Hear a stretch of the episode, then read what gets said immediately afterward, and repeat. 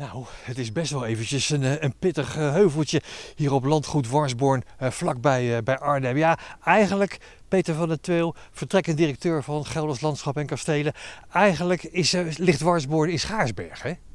Voor een klein deel wel. Ja, hè? ja, dat is mooi. Nee, maar dat is mooi dat het ook een andere grens heeft. nee, maar het geeft aan hoe belangrijk onze landgoederen zijn. En, en hoe breed die in, in, in het land liggen. Ja. zodat er gewoon veel publiek mag komen. Graag zelfs. Ja. Dus dat is goed. Ja. Jij bent vertrekkend directeur na 14 jaar, hè? Ja, bijna 15 zelfs. Het is... Ik heb altijd gezegd, het is mijn droombaan, dat is het, dat is het ook geworden. Dat betekent niet uh, dat je iedere dag halleluja zegt, want het is ook gewoon een bedrijf, maar ik heb een prachtige tijd gehad. Ja, ja. Warsborg is een van jouw favoriete landgoederen. Uh, en we staan hier op een plek, ja, die wilde je even laten zien, hè? Ja, we, we staan hier op een plek waar we uh, een aantal jaren geleden, een vijf, zes jaar geleden, heel veel discussie met omwonenden hebben gehad. dit was een plek waar heel veel Amerikaanse eiken stond. Uh, dat wilden wij verjongen. Amerikaanse eik is een exoot, daar kun je over discussiëren. Uh, maar toen hebben we gezegd, we willen graag naar nieuwe, nieuwe inheemse soorten die beter tegen het klimaat kunnen.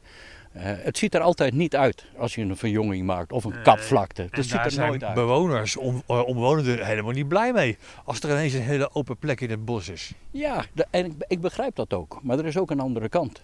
Als je dan nu, na een paar jaar hier weer terugkomt en je ziet wat een mooi nieuw jong bos we hier hebben staan. En dat is geen Amerikaanse eik meer, ik kan het gewoon aanwijzen. Hier staat gewoon de, de berk, hier staat de inlandse eik. Uh, hier staan uh, zelfs bramen, dat is hartstikke goed. Er staat grove den, er staat beuk. Het zijn allemaal soorten die hier van nature thuis horen. Gedeeltelijk hebben we ze ingebracht, maar gedeeltelijk ontstaan ze ook vanuit nature. En dat is juist wat je wil, want met al die klimaatveranderingen die we hebben, en dat is gaande, moet je ook naar een bos toe wat gewoon beter tegen die extreme kan. Dit is weer zo'n voorbeeld ervan. Dus het is altijd ontzettend jammer als je elkaar eerst tegenover elkaar treft. Uh, en dan zie je uiteindelijk wat er na een aantal jaren uh, weer staat. En het is echt vanuit de goede bedoelingen en niet vanuit commercie. dan, dan zie je wat de toekomst dit bos weer heeft. De boompjes die je nou allemaal noemt, alle soorten die hier door elkaar staan. Ja, ze zijn nog maar een metertje of drie, vier. Dat duurt natuurlijk een hele lange tijd eer het weer van die statige, mooie, majestueuze bomen zijn. Hè? Ja, dat klopt. Maar daarom verjong je niet heel erg grootschalig. Maar probeer je dat kleinschalig te doen. En in de omgeving, u ziet het zelf uh, er staan nog wel degelijk grote bomen omheen. Ja, uh, en ook ja. in het verder. Dus uiteindelijk, dat heet, je probeert het klimaat, het microklimaat gewoon in stand te houden. En je ziet dat het lukt. Want dit verjongt zich zo ontzettend goed. En dit heeft een veel grotere biodiversiteit, nu al, dan het uh, Amerikaanse eikenbosje toen had. Ja. Is dit nou waar een uh, organisatie als Gelders Landschap en Kastelen zich mee bezig moet houden? Dat toekomstbestendig maken van onze landgoederen waar we zo graag in recreëren? Ja, het is een deel. Kijk, wij, wij hebben een meerjarenvisie die heet samenwerken aan de toekomst van ons mooie Gelderland. En dat is wat wij doen. En dat is gebaseerd op continuïteit, dat is over, gebaseerd op het in stand houden en het ontwikkelen van alles wat we hebben in Gelderland, zowel op natuur als erfgoed.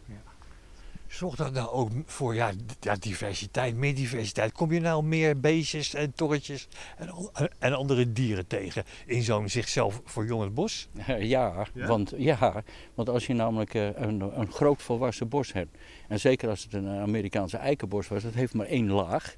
En één laag en geen struiken en geen ondergroei en geen open plekken. Dat zijn allemaal plekken waar bepaalde plantjes, beestjes en insecten thuis horen. Dus ja, hier heb je gelijk veel meer biodiversiteit en een veel betere uitgangssituatie voor de toekomst. Ik vind het altijd zo zonde als al die bomen op de grond liggen en allemaal van die sporen van die zware machines uh, daar door mijn uh, bospadje lopen. Maar het kan niet anders, zeg je. Nee, dit is. Uh, nou, je kunt de zwaarte van je machines aanpassen, dat, dat snappen we ook met, met elkaar. Maar verjonging hoort erbij. Althans, in ieder geval in een landgoederenbos eh, zoals we dat hier hebben. Verjonging hoort erbij. En je ziet overal omheen hier, vijf jaar geleden is het allemaal uh, ja, uh, omgehaald, die bomen. En wat er nu allemaal wel weer groeit, ah, het is al best wel weer groen.